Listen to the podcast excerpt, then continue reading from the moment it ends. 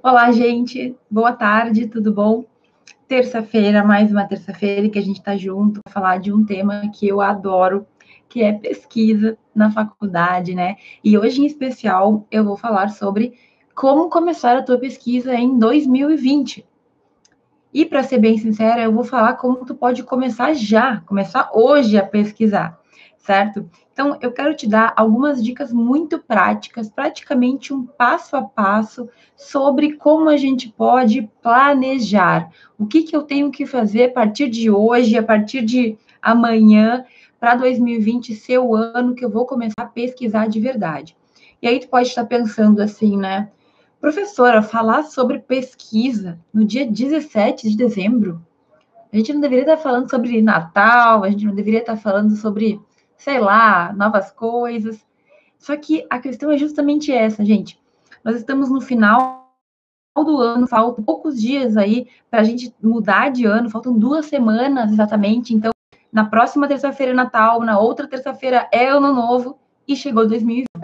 E é aí que eu não quero que o ano que vem seja aquele ano que a gente fica se perguntando por que, que a gente não começou a fazer algumas coisas que a gente já deveria ter começado certo? Então, hoje é o dia que a gente tem que começar a pensar na pesquisa, começar a pensar em como eu vou fazer para que no ano que vem eu seja um pesquisador, ainda que existam aí alguns detalhes que eu vou explicar hoje na live sobre ser um pesquisador mais formal ou ser um pesquisador informal que, no entanto, pode ter resultados, certo?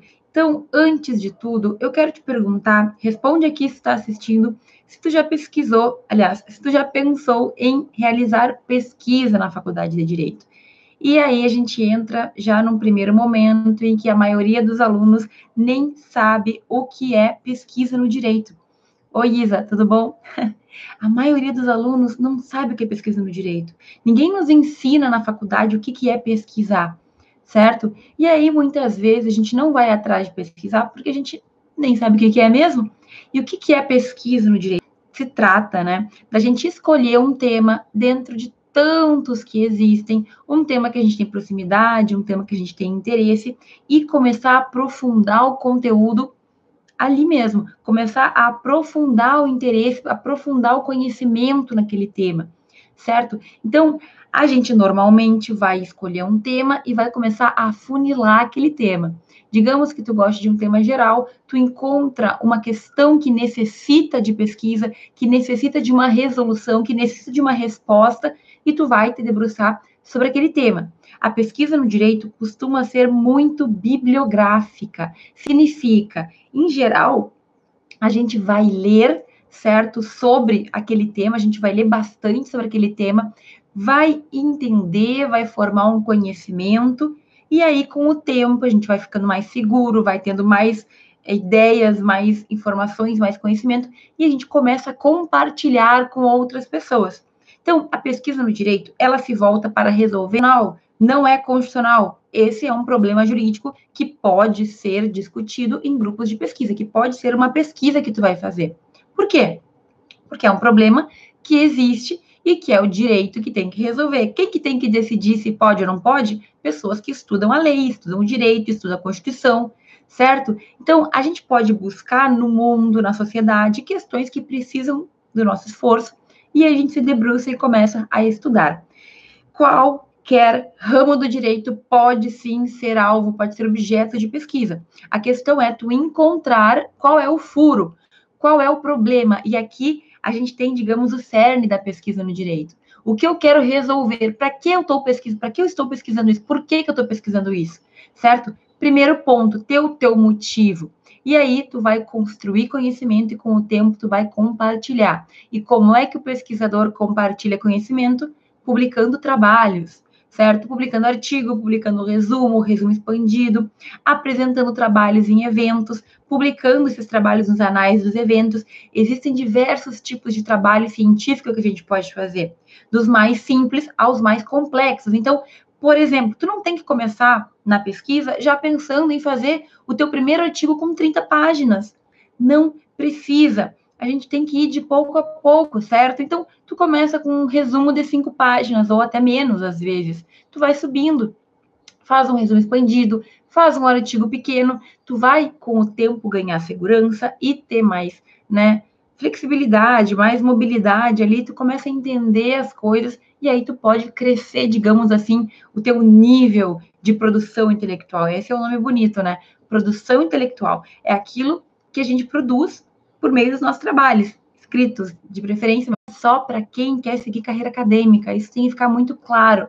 Mas é óbvio que se tu quiser seguir carreira acadêmica, tu tem que fazer pesquisa, sim. Ok? Então, olha só. Quais são os benefícios da pesquisa? E eu já tenho vídeos no canal, depois tu pode ir lá, pode procurar, certo? Em que eu explico quais são os benefícios rapidamente para não deixar passar em branco.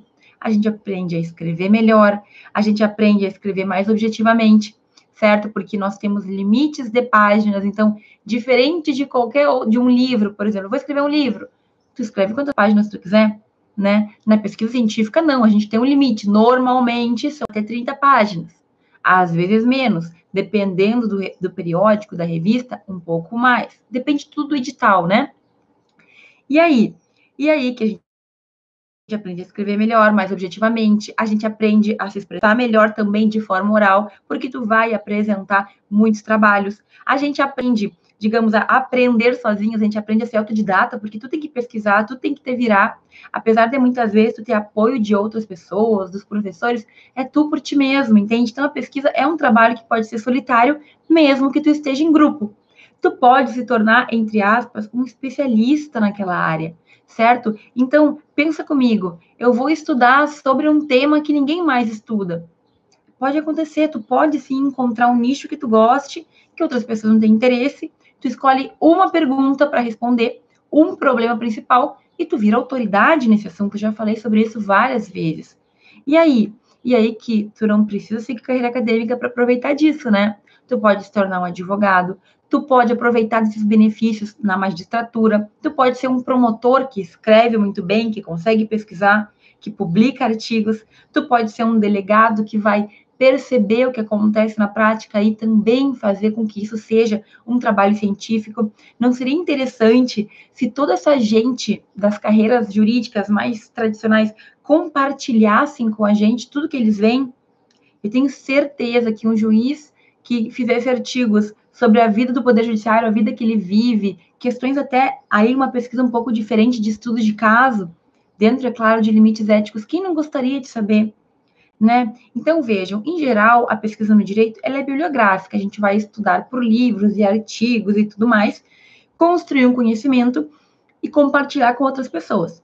Agora, existem outros tipos de pesquisa também, que são as pesquisas que a gente vai para campo, são os estudos de caso, em que eu vou estudar situações reais, eu posso estudar sentenças, eu posso estudar processos, eu posso estudar coisas que impactaram o Brasil. Então, mais uma vez, o caso da prisão em segunda instância. Esse é um exemplo clássico de um prato cheio para um pesquisador buscar entender. E aí pode ter diversos focos. Gente, a pesquisa ela é ilimitada. Nunca vai acabar, porque o direito sempre está com lacunas, sempre tem novas situações que a gente precisa resolver. Então, a pesquisa ela é eterna, ela vai ser para sempre. E outra coisa, eu sempre falo que a gente tem muita faculdade de direito, né? São mais de 1.700 no Brasil cada dia mais, essas faculdades precisam de professores qualificados. Vai chegar um tempo que não vai dar mais para qualquer pessoa ir dar aula. E aí?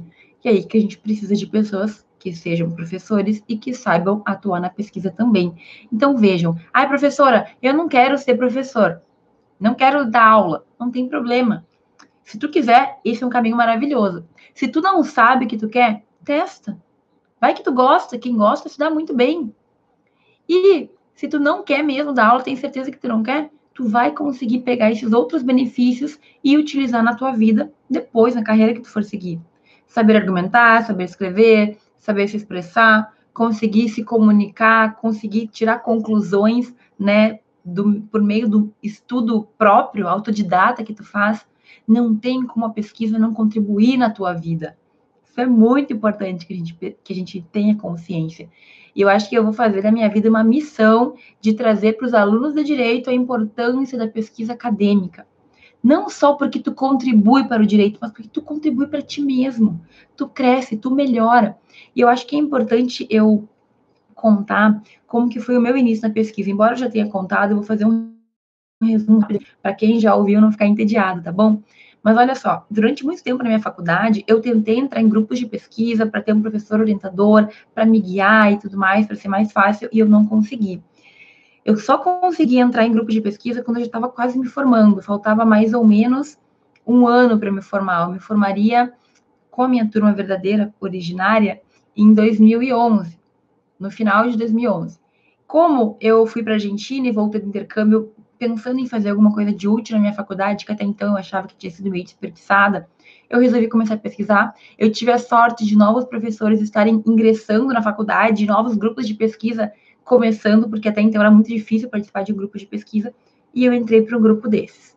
Muita sorte, muito certo, eu decidi que eu ia atrasar minha faculdade um ano para ficar mais tempo ali melhorando meu currículo, e depois que eu entrei nesse grupo, eu juro, a minha vida mudou muito. Olha só, eu entrei para um grupo de pesquisa que tratava de um tema que eu nem sabia o que era. E era sobre ativismo digital. Tu sabe o que é ativismo digital? Eu não sabia na época, né? Hoje talvez tu saiba, né? Mais modernidades. Basicamente, eu estudava o direito na internet e questões de pessoas que protestavam pela internet. Então, tinha o cyberconsumidor, o cyberativista ambiental, o cyberativista é, político, inúmeras situações. Aí, depois de um tempo, essa pesquisa ela começou a ter braços, assim, e a gente começou a pesquisar liberdade de expressão na internet, honra na internet, limites e tudo mais. Então, vejam, a minha pesquisa ela começou com um tema que eu achava bem estranho, mas eu fui encontrando dentro dela várias situações que eu achava legal. Então, assim, comecei pesquisando uma coisa que eu não sabia e encontrei o meu caminho, certo? Fui me encontrando. Ao longo desse tempo, assim, foram dois anos pesquisando, eu me descobri uma pessoa que gostava de escrever e de pesquisar. Eu comecei baixinha, pequena, né, digamos assim, publicando resumos, com dificuldade para escrever algumas páginas. Isso é normal que aconteça, sabe? Faz parte. Mas eu fui evoluindo. E em dois anos que eu fiquei no grupo de pesquisa, eu publiquei mais de 20 trabalhos.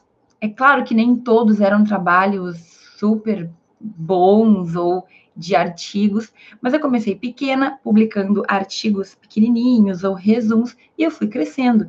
Eu publiquei vários artigos grandes, assim, até o final da minha faculdade, inclusive em eventos nacionais, eventos que até hoje eu tenho orgulho de falar que eu publiquei na graduação. Então, o Comped, que é o Conselho Nacional de Pesquisa e Extensão, Conselho Comped, Conselho Nacional de Pesquisa com pé no Direito.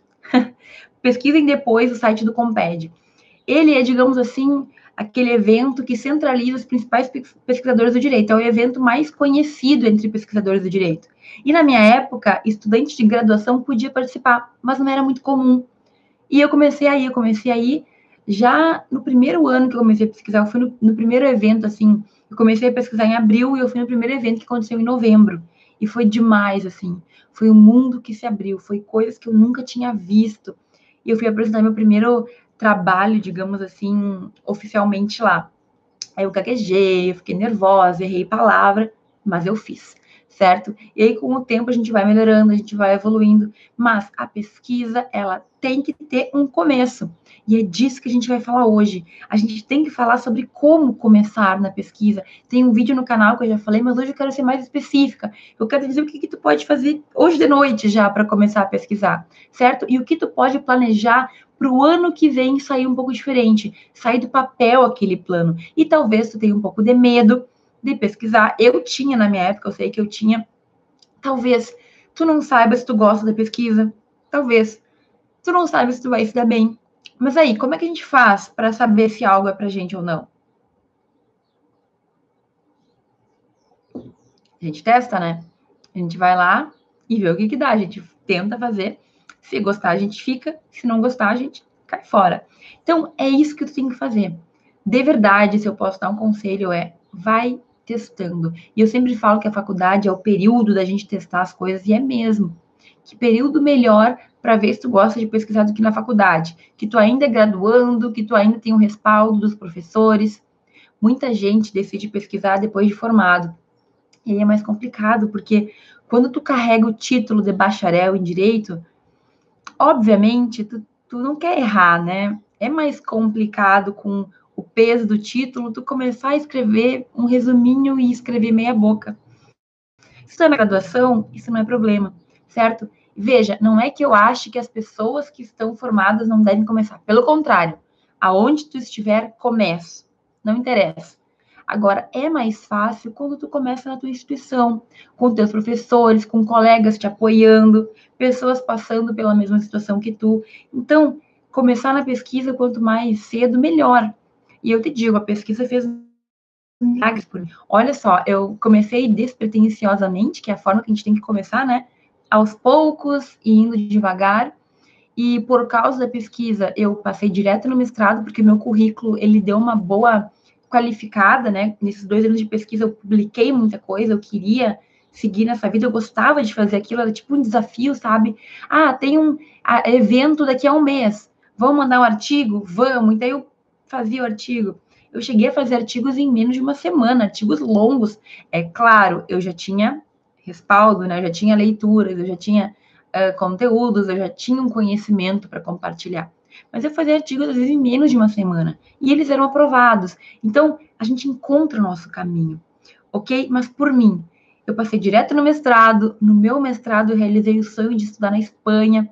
Voltei, comecei a dar aula, certo? Dei anos de aula, tive grupos de pesquisa junto com, com alunos da faculdade, iniciei o doutorado, voltei a estudar na Espanha, e tudo isso quem me proporcionou, o que me proporcionou, né, foi a pesquisa. Então, eu me dei muito bem na pesquisa, talvez tu também tenha esse caminho. Só que o que acontece? A gente não ouve ninguém falar, né?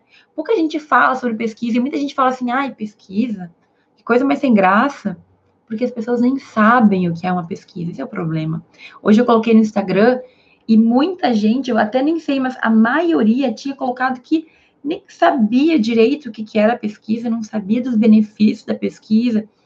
Então, o problema é que muitas das pessoas, eu estou olhando aqui para ver qual que ficou a porcentagem até agora, as pessoas elas ignoram essa realidade, elas não sabem que a pesquisa pode fazer muita coisa por elas, sabe? Então, a gente simplesmente não vai atrás, não faz, não aproveita a nossa faculdade. E aí, chega depois, às vezes a gente se arrepende, às vezes, enfim, fica um pouco tarde, fica mais difícil.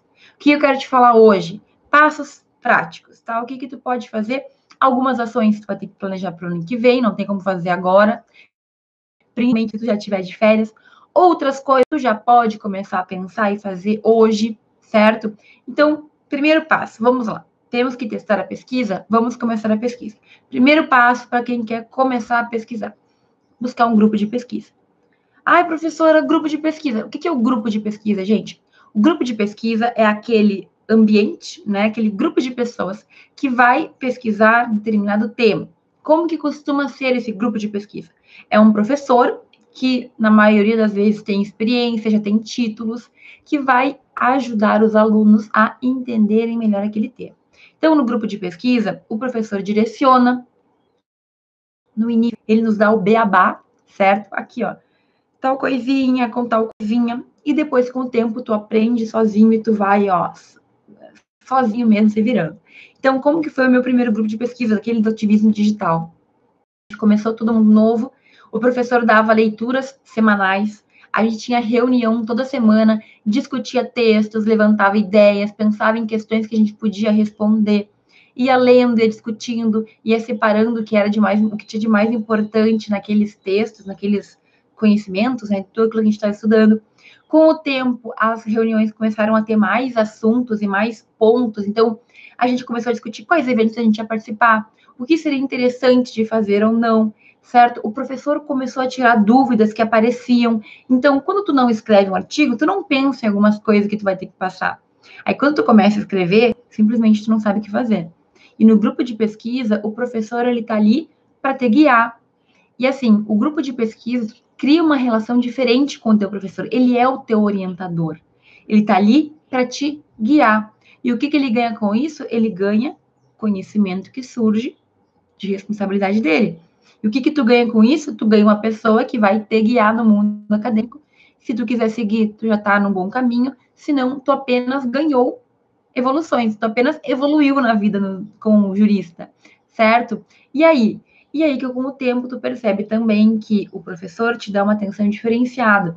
Infelizmente, na sala de aula, com 40 alunos, às vezes até mais, a gente não consegue, como professor, dar atenção para cada um. No grupo de pesquisa, com seis alunos, às vezes um pouquinho mais, um pouquinho menos, o professor consegue falar com cada um de nós. Se eu estou com uma dúvida na vírgula, ele vai olhar e vai me dizer tal coisa.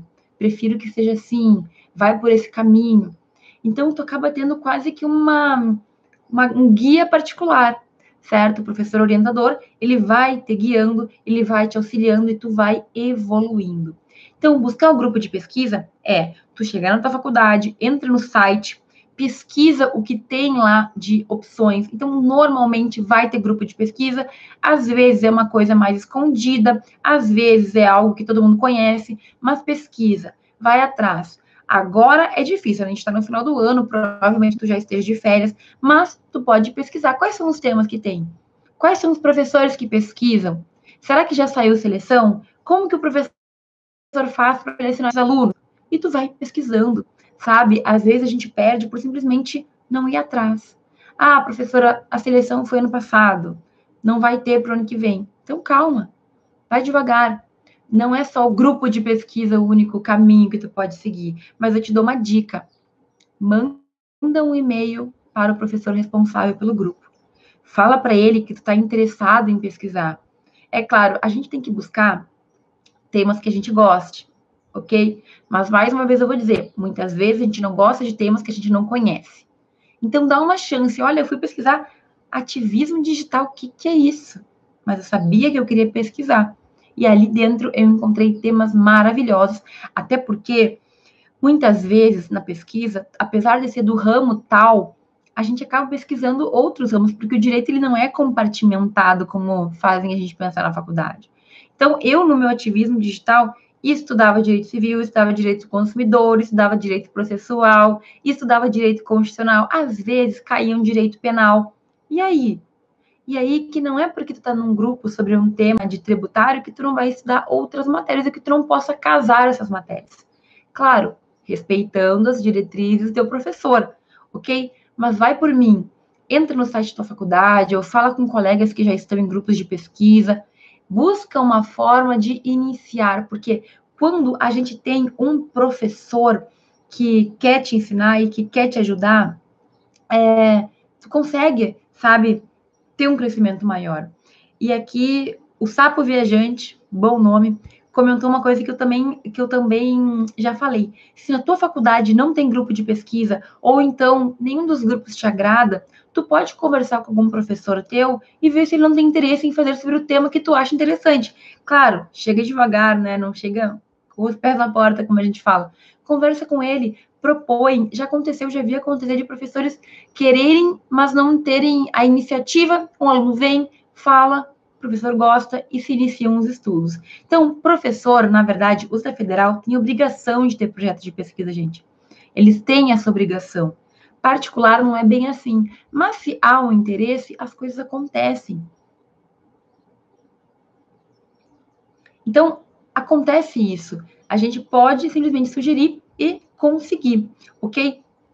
Acontece. Então, tá. Primeira coisa, tenta entrar no grupo de pesquisa. Professora, final do ano, acabou a aula. Manda um e-mail pro professor e já sinaliza aquilo que, que tu quer, certo? Já sinaliza aí que tu tem interesse. Vai que ele abre uma exceção e tu entre sem ser da seleção. Enfim, tudo pode acontecer. Mas também pode acontecer de hum, tu não conseguir entrar no grupo de pesquisa, né? E aí, por exemplo, existem grupos que determinam o período que tu pode iniciar na pesquisa. Aqui o Matheus perguntou sobre se existe um período para começar, que alguém falou para ele, um professor falou que tem que esperar pelo menos o terceiro semestre. E isso não é verdade. Claro que depende muito do aluno, mas assim, a pesquisa tu pode começar já desde o primeiro semestre. Talvez tu não esteja pronto para publicar um artigo no primeiro semestre, mas pesquisar é algo que tu pode fazer desde o início. Inclusive, eu tive alunos que tiveram artigos alunos do primeiro semestre que tiveram artigos aprovados por um congresso na Espanha. E aí? Tiveram. Claro que eu orientei, a gente teve conversas, eles refizeram várias vezes, mas isso pode acontecer. Agora, existem algumas instituições que vão delimitar, tem que estar no mínimo em tal semestre, no máximo em tal semestre. Esse foi um dos fatos que, que na verdade, me atrapalharam bastante, porque eu, quando eu decidi pesquisar, eu já estava no oitavo semestre, a instituição, em geral, queria alunos até o sexto semestre pesquisando, porque eles, o que, que os professores querem? Querem alunos que comecem e se formem pesquisando, para não ter que ficar renovando aluno ensinando tudo de novo, entendeu? Então ninguém me queria, porque eu estava no oitavo semestre, graças a Deus, o meu orientador, que depois foi meu orientador do mestrado, me aceitou no oitavo semestre, e aí eu fui feliz para sempre, ok? Mas enfim, vamos lá. Professora, não consegui entrar no grupo de pesquisa, não tem na minha faculdade, é muito restrito, não tem seleção próxima, já passou a seleção. E aí? Não se desespere. Existem outras formas de pesquisa que não são tão formais, porque o grupo de pesquisa formal ele te dá um certificado, né? É um, um, comprovante, digamos assim, de que tu pesquisou e tu tem a orientação de um professor, mas tu pode começar a pesquisar por conta. É fácil? Não é super fácil, mas tu pode começar, gente. Existem algumas coisinhas pequenas que tu pode fazer. E as próximas dicas que eu vou dar agora, tu pode fazer mesmo que tu esteja num grupo de pesquisa. Então, assim, são as dicas universais para quem está na faculdade, quem está no grupo de pesquisa e para quem não está. Para quem está, vai ajudar. Para quem não está, tu começa a ter encontrar nesse mundo. E lembrando que eu estou sempre por aqui. Me manda uma mensagem no Instagram, comenta aqui no vídeo. Eu não me importo, obviamente, em te dizer o que, tu pode fazer a partir de agora. Então tá. O que, que a gente pode fazer? Primeira coisa, tá? deixa o grupo de pesquisadores encontrar um tema que tu goste de estudar. E aí, encontrar o tema não é a matéria, não é a situação mais fácil do mundo, né? Porque a gente tem que começar a funilar aqueles conteúdos. Então, digamos que tu gosta de direito civil. Tá bom, mas direito civil tem direito de família, tem direito das obrigações, tem direito das personalidades, tem contratos. Qual dos temas tu quer pesquisar? Ah, professora, eu gosto de direito de família. Direito de família, ele, ele é um de muitos direitos civil, mas só em direito de família a gente vai ter dezenas de temas também. E tu vai ter que ir afunilando, ok? Entender os princípios gerais do direito de família é uma boa, um bom início. Só um exemplo, tá, gente? Mas tu vai ter que encontrar. Como é que eu encontro, então, a minha linha de pesquisa? O que eu quero pesquisar? Primeiro, tu vai pesquisar sobre o tema na internet tu vai ler sobre o tema em artigos de periódicos, tu vai ler nos teus livros de doutrina, tu vai pesquisar se tem alguma discussão daquele tema hoje. E isso, gente, no próprio Google. Coloca lá adoção por casais homoafetivos, certo? O que, que naquele tema ali seria interessante, ainda se busca respostas, o que, que poderia trazer de novo? Ah, professora, não, não gosto de família, eu gosto de direito, sei lá, das obrigações. Perfeito, existem temas de direito duro que a gente pode pesquisar também, inclusive fazer comparações com outros países. Eu começo a falar nisso até me empolgo, né? Gente, a pesquisa é ilimitada. Encontra um tema que tu goste. Se tu acha que tu gosta, começa a ler aquele tema pesquisa, leia mais, busca, entende sobre aquele tema. Quanto mais tu lê, quanto mais tu entender, mais parece que os caminhos vão se mostrando para a gente, sabe? Então, faça isso, encontre o teu tema. Gente, estou no grupo de pesquisa, professor, e é um grupo de tributário. O que, que eu faço? Começa a ler dentro desse, desse tema do professor algo que te interesse. Olha só, no meu grupo de ativismo, eu nunca me esqueço, a gente teve vários vários, digamos, várias linhas de pesquisa. Uma colega minha estudou a nova Constituição da Islândia. O que, que, é isso? Gente, foi uma Constituição que eles fizeram online. As pessoas iam escrevendo no, na internet. No final, eles fizeram a Constituição. Olha que coisa legal. Você pelo menos acha, né? O que, que envolve direito constitucional? Mas não era ativismo digital? Sim, mas as coisas se casam. O direito ele não é compartimentado, ele não se divide. Eu estudei muito o direito do consumidor na internet, que é uma coisa que eu gosto gosto bastante. Então, tu pode encontrar dentro de um grande tema um tema específico para que tu pesquise. E aí, mesmo que tu não tenha orientador, se tu tem, se tu não tem, tu vai sendo autodidata, não adianta. Tem que começar a ler para entender. Isso aqui também acontece com alunos que estão fazendo o seu TCC. Ah, professor, eu quero falar sobre tal coisa. Primeira dica, vai ler sobre o assunto. Lê artigo científico, lê livro, busca notícias, busca decisões judiciais, vê o que está discutindo naquele ponto. Encontra um tema que precise do teu conhecimento. Eu não vou dizer que é errado, certo? Mas muita gente vai sempre para o mesmo. Eu vou estudar, não sei, uh, ah, é um tema de direito civil super batido, que ninguém mais quer saber porque já está já tá ali sedimentado. Uma decisão que há 10 anos atrás foi inovadora, a não ser que tu vai fazer um, um estudo histórico com quebra de paradigmas e tal. Qual que é graça de estudar algo que já não se discute mais? Então, o teu tema tem que ser algo novo, que contribua para o direito. Porque assim, tu sempre vai estar estudando e as pessoas vão querer ler o teu trabalho, querem saber o que tu está fazendo. Claro, né, gente? Isso aí para um nível um pouquinho acima, quando tu já estiver lá conseguindo fazer teus artigos. Mas eu juro para vocês, se tu encontrar a tua linha de pesquisa, tu se torna autoridade a graduação. Tem gente que pesquisa uma coisa tão específica que sabe mais do que o próprio orientador. Porque o teu orientador, ele não vai ler tudo que tu leu. Qual que é, como que funciona o grupo de pesquisa? Chega um ponto que cada aluno vai estudar um ponto específico daquele tema geral. Então, o professor, ele acompanha teus trabalhos, ele te guia, ele te direciona, mas cada aluno vai ter tanta leitura própria que o professor não vai ter como acompanhar. Então, tu vai saber mais do teu trabalho e daquele tema do que muito mais gente, do que até o teu próprio orientador. E eu já contei aqui que eu fui uh, entrevistada pela Globo News, eu acho legal eu contar isso, ainda quando eu estava terminando a faculdade, nem tinha entrado no mestrado, porque eu tinha publicado tanto artigo sobre o direito do consumidor na internet, que eles me viram como uma referência. Semana passada eu recebi também um e-mail de uma de um jornal, sei lá o que que era, um jornal online, que pedia para eu dar um parecer jurídico sobre o tema que eu escrevi muito na minha graduação também, que é a questão do limite da expressão na internet. Então veja, olha que interessante. Só por pesquisar, tu já pode se tornar uma autoridade. Tu pode ser alguém que entende, digamos assim, de algo uh, que outras pessoas não entendem. E o Matheus perguntou aqui se é possível tornar público a pesquisa sem um aval da instituição de ensino. Sim, tu é o pesquisador. Principalmente se tu não depende do teu orientador.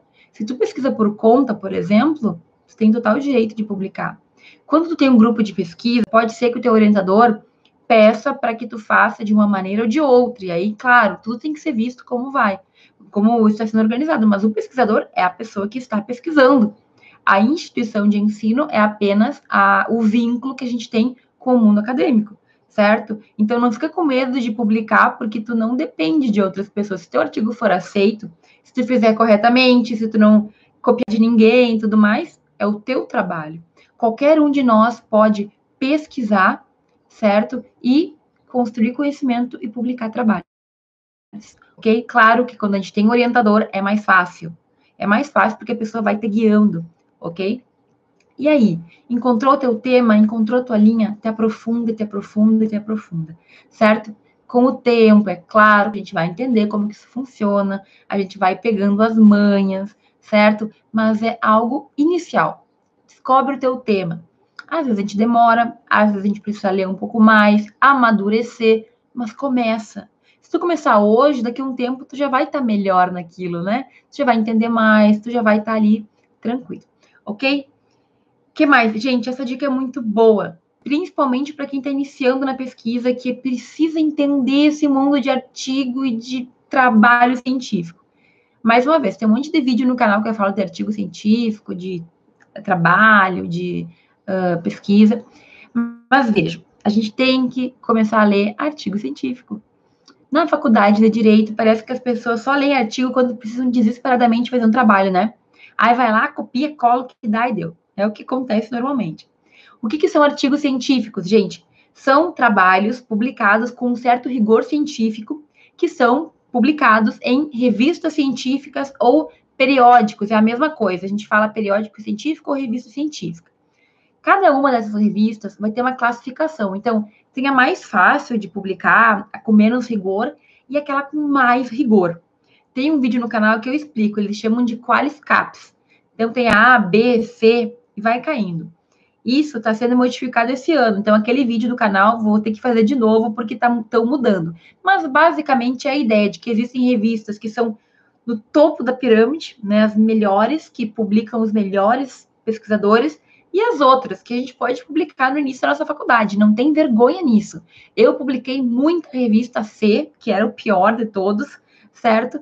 Porque eu estava iniciando e era ótimo porque eu fui melhorando aos poucos. E eu já publiquei em todos os estratos, digamos assim. Eu já publiquei nas revistas mais altas e já publiquei nas mais baixas. E eu não tenho vergonha nenhuma de dizer isso, porque eu estava iniciando. Hoje, eu já não publico mais em revista nível C, quali C. Por quê? Porque não vale a pena. Antes, também, no meu início, publicava muito trabalhos pequenos e tal, e de qualidade não tão boa. Hoje, como meus artigos são de qualidade melhor, né? Eu espero, pelo menos eu já publico, eu boto mais energia para fazer um trabalho bom, bem feito, de qualidade e publicar em revistas de nível superior, revistas num nível alto daquela do extrato e tal. Eles chamam de extrato porque é tipo uma piramidezinha assim. Ou pelo menos eu imagino, porque poucas pessoas conseguem publicar nas revistas maiores e quanto mais para baixo, tá? Quanto menos rigorosa é, mais fácil a gente consegue publicar. Mais com mais facilidade a gente consegue publicar. Esses artigos, eles estão disponíveis nas revistas. Então, a maioria das revistas está online. Exemplo, é, revista Direito e Justiça, se não me engano, da UPF, de Passo Fundo, aqui no Rio Grande do Sul.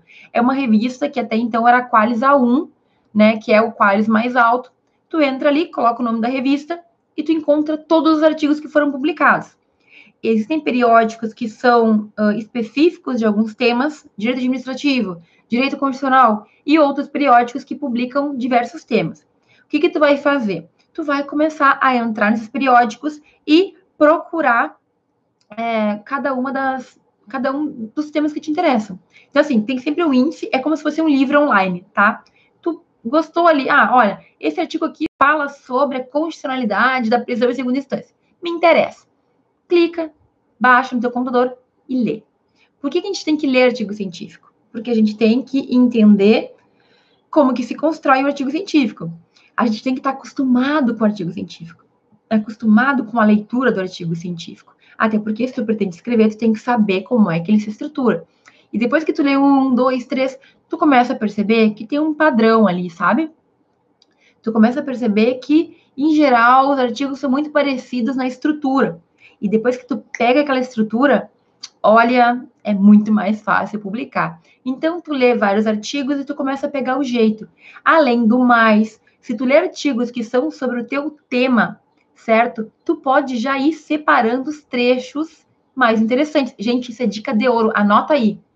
Ao ler os artigos, que tu pode começar a ler hoje de noite, entra aí no periódico, procura um, um artigo interessante, certo? lê o artigo hoje, ou lê meio artigo e já vai grifando se for um PDF, ou vai copiando e colando num artigo, num Word, que é como eu faço, porque assim tu já tem separado os trechos mais importantes daquilo, e o dia que tu quiser escrever o um artigo, tu já tem ali toda a tua base. Gente, depois que a gente aprende isso, a vida fica mais fácil. Como que eu escrevo a minha tese hoje? Eu leio os livros, os artigos, eu já deixo, enquanto eu vou lendo, eu já vou separando aquilo que eu acho mais importante. Depois, no final, que eu li tudo que eu tinha que ler, eu junto tudo e organizo os parágrafos na ordem que me parece mais interessante, e aí eu vou escrevendo, citando cada autor. Gente, a estrutura é importantíssima, e depois que tu aprende a estrutura de um artigo, tu não esquece mais. E publicar se torna uma coisa muito mais fácil. A Isadora está perguntando aqui como publicar nas revistas. Olha, depende, mais uma vez, por quê? Se tu tiver um orientador, ele pode te ajudar ok? Se tu tiver um, num grupo de pesquisa, ele te orienta, ele te ajuda, mas muitas vezes tu vai por conta, ok? Não tem problema nenhum. Então, tu vai lá no, naquela, naquele periódico, tu olha lá o que, que eles determinam e tu faz. Eu vou falar sobre isso daqui a pouco, ok? Mas tu pode conseguir a ajuda de alguém ou tu pode ir por conta, não tem problema nenhum. Só que fica atento. Periódico, quanto mais difícil, quanto mais rigoroso, mais ele vai ter exigências. Então, muitos periódicos só permitem a publicação de doutores. Eu, por exemplo, ainda não sou doutora, sou mestra, meu doutorado está quase chegando. Então, a partir do março, ou enfim, quando eu defender minha tese, eu vou poder publicar em qualquer revista. Estou esperando chegar esse momento, né? 10 anos, 12 anos depois do início da faculdade, a partir daquele dia eu vou conseguir, da minha defesa, eu vou conseguir publicar onde eu quiser. Então, tem que ficar atento a isso. Alguns periódicos permitem doutores publicarem com acadêmicos, ou com mestres, ou com pessoas que não têm o título. Então, fica atento. Quanto mais difícil é a revista para publicar, mais rigorosa, mais difícil vai ser tu conseguir publicar, tá bom? Então, tu pode ir por conta. Existem alguns que são mais fáceis, mas eu vou falar sobre isso. Existem alguns sites que são mais fáceis a gente publicar, ok? Então, assim, não deixa de lado a leitura de artigo científico. Gente, começa hoje. Essa uma dica que tu pode começar hoje, porque te ajuda a encontrar o teu tema e tu já está construindo conhecimento. Tu não precisa estar num grupo de pesquisa para construir conhecimento. Se tu começar a ler artigos hoje, lê um por semana, não é tão difícil. Se for um tema que tu gosta, tu vai, tu vai ler com prazer, sabe? Então, lê um pouquinho, vai separando o que tu poderia dar para um artigo, para um trabalho científico. A vida fica mais fácil assim. Mas tem que começar, né? Tem que começar a procurar os periódicos, as revistas científicas, escolher os artigos, e lendo aos poucos e observando. Lê devagar, vai degustando. Tem artigos que são meio chatos, mas se tu gosta da matéria, tu costuma ter mais interesse. E outra, quanto mais tu lê sobre aquele assunto, mais tu gosta daquele assunto. Essa é uma, é uma verdade. Okay? Então, não esquece. Começa a pesquisar e ler artigos que vai te ajudar bastante. Feito. E agora, professora? Estou lendo, estou estudando, já encontrei bastante artigos, encontrei meu tema. E agora, meu caro, te joga, né? Então, pesquisa os eventos que vai ter na tua faculdade, ou na tua região, ou na tua cidade, e verifica quais são os requisitos e testa. Ó, eu sei que em abril vai ter uma semana acadêmica na minha faculdade. Tá. E aí? Como que eu faço, professora? Lê o edital. O que, que fala o edital? Ah, pode submeter resumos de até cinco páginas dos alunos tem que ter letra 12, times, tem que ser tal coisa, tem que versar sobre tal tema. Normalmente, esses eventos de iniciação científica, eles são muito razoáveis, bem tranquilos da gente fazer. Então, te joga, meu filho. Vai lá, vai fazer. A gente aprende apresentando trabalhos a melhorar na hora. Sabe aquele nervoso que te dá e que tu passa e tu melhora instantaneamente? Eu era assim nas minhas apresentações de trabalho. Eu chegava nervosa, ia lá, conseguia, muitas vezes tropeçava numa palavra, mas no final eu me sentia bem, porque eu tinha feito o que eu tinha que fazer, sabe? Então, tu tem que te jogar. Sempre a tua apresentação hoje vai ser a pior. De hoje adiante, essa vai ser a pior. Então, vou tentar exemplificar esse meu, esse meu termo aqui. Hoje é a pior live que eu vou fazer daqui adiante. Por quê? Porque a próxima live eu espero que seja melhor, entendeu? Eu comecei, gente, hoje é a live de número 40. 40, gente, são 40 semanas fazendo live, 10 meses fazendo live. Eu comecei fazendo live de 10 minutos e meio travada, porque não era algo que eu estava acostumada. Mas, ao meu ver, eu fui melhorando.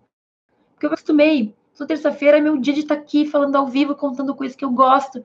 Entende? As coisas vão ficando mais fáceis. A mesma coisa vai acontecer contigo.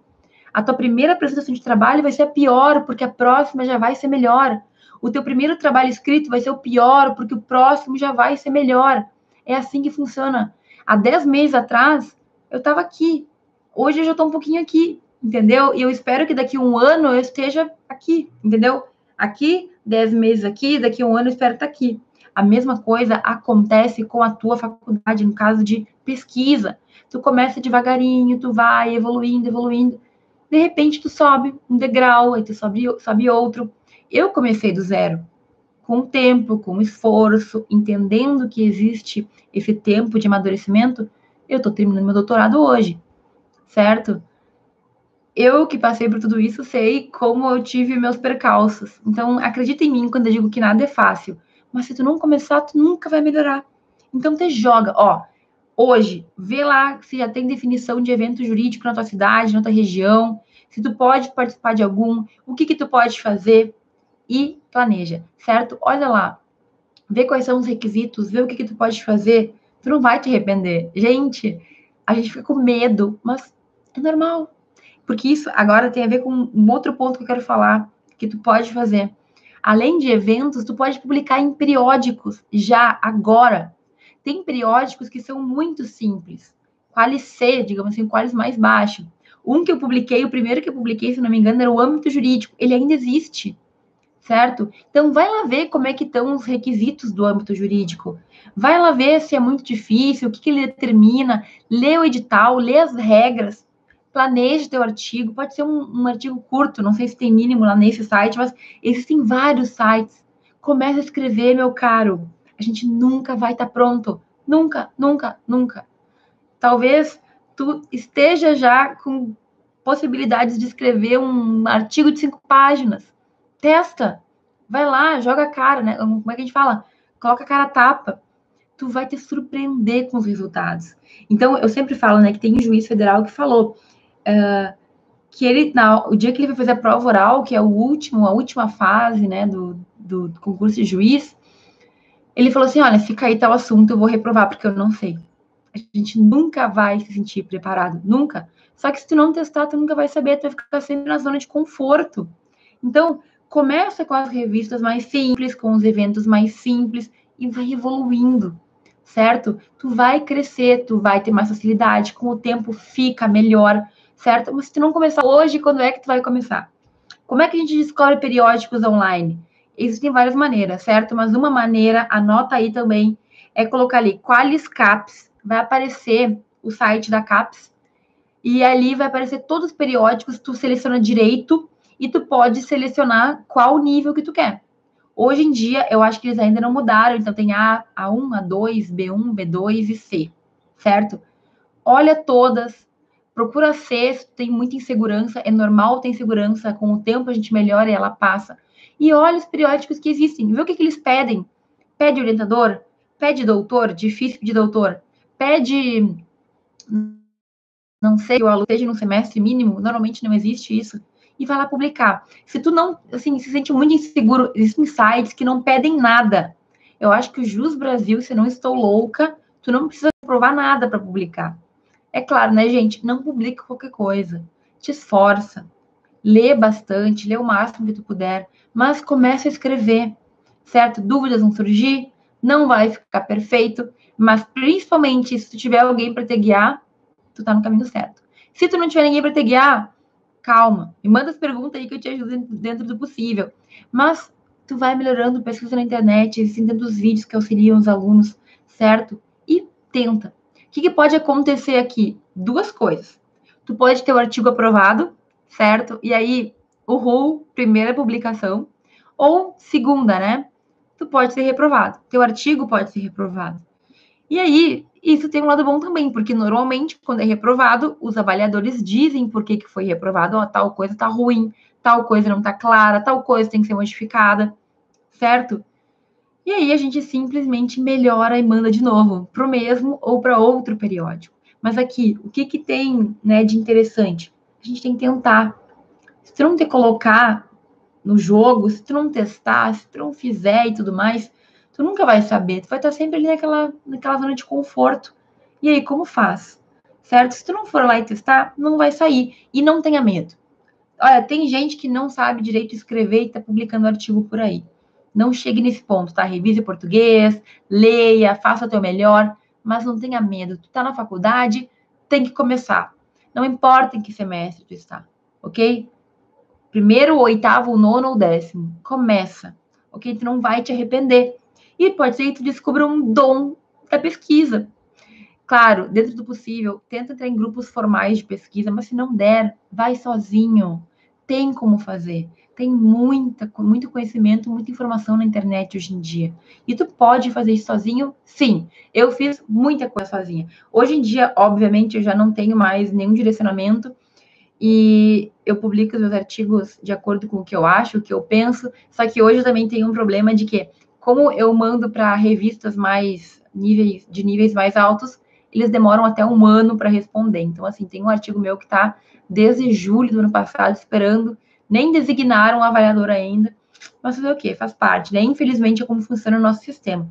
Mas as revi... boa notícia, as revistas de níveis mais mais baixos, que não tem tanto rigor, elas costumam ser mais rápidas. Começa. Começa. Depois da primeira publicação, só vai. Tu faz uma, tu planeja outra, tu vai lá, tu faz, tu acontece, tá bom? Olha só. que eu falei aqui então? Eu falei cinco pontos, né? Procura o grupo de pesquisa, começa a estudar o teu tema, ver o que tu gosta, o que te agrada, o que aprofunda nesse tema, vai lá e faz, acontece. Terceiro, começa a ler artigo científico, se for do teu tema de interesse, começa a separar trechos, marca a página. Ah, esse trecho aqui copiei e botei, é na página 36 do artigo tal. Ótimo. Já vai ter um, digamos assim, um tijolos para o teu conhecimento depois, para tu ir construindo esse conhecimento, certo? Quinto, é, participe, busque eventos na tua cidade, na tua faculdade, na tua região. Te joga, vai lá e tenta, ok? E quinto, né? Falei quarto. Quinto, procure periódicos, revistas e sites que tu possa postar. Gente, não é difícil, dá medo, dá, mas vai com medo mesmo, é o que eu sempre falo. Se der medo, vai com medo mesmo. E uma hora vai dar certo, ok? Tem muita informação na internet, tem muita gente que ensina. Eu mesma me proponho fazer isso. Então, assim, vai, começa. E como que eu começo em 2020 já com o pé direito? Começando hoje. É um desafio para ti, que tu procure um periódico e já leia um artigo sobre um tema que tu goste. Quando a gente lê artigos, as ideias começam a surgir. Então, se tu não sabe o teu tema, começa a ler que tu começa a perceber o que se precisa, o que que tu pode fazer, certo? Melhor coisa do mundo. E aí tem um sexto passo, dei cinco, né? Sexto passo é defina datas. Faça um planejamento. Então, hoje é dia 17, o que eu vou fazer até o dia 31? Coloca lá. Dia 17, procurar um periódico e escolher um artigo. Baixar o artigo. Do dia 18 ao dia 23, ler o artigo. Do dia 18 ao dia 24, dia 25, pausa para o Natal. Do dia 26 ao dia 31, tirar os trechos mais interessantes ok? No dia 26, eu também vou pesquisar tudo que eu sei que vai ter de evento na minha faculdade.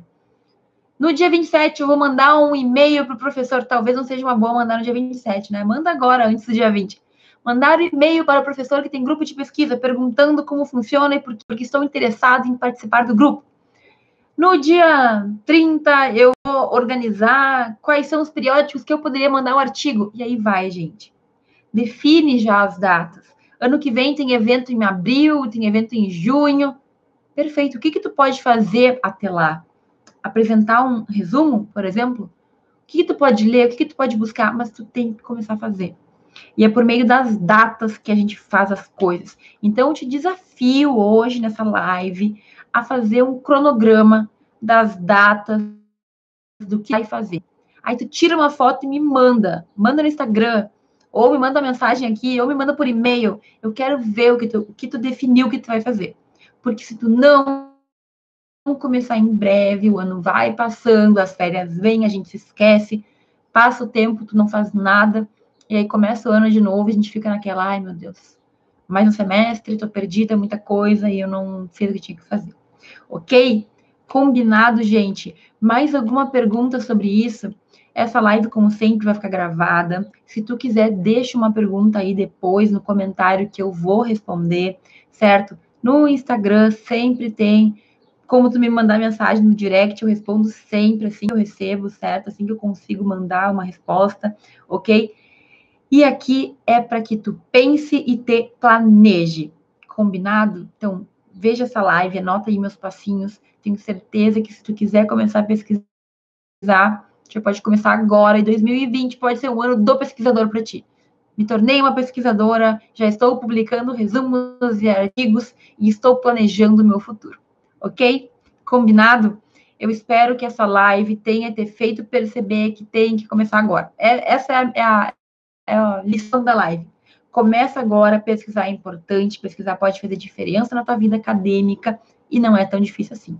Tu não precisa de ninguém para começar a pesquisar, eu tô aqui para qualquer apoio. E eu te espero, gente. Eu, eu te espero na semana que vem. Semana que vem vai ser Natal e a gente vai estar tá aqui, ok?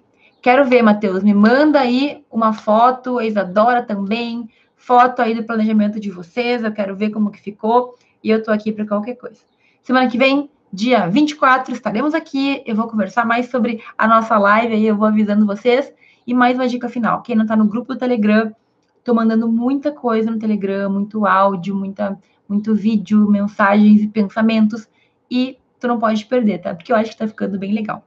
Um beijão para todo mundo que ficou comigo aqui, essa quase uma hora de live. Eu te espero na semana que vem. Quinta-feira, último recado, a gente vai ter uma live especial no Instagram também, falando sobre imagem do estudante de direito. Não perde, às 20 horas, com uma convidada, uma consultora de imagem. Top, hein? Uma boa ideia, tá? Um beijo para todo mundo e a gente se vê terça-feira que vem aqui no YouTube.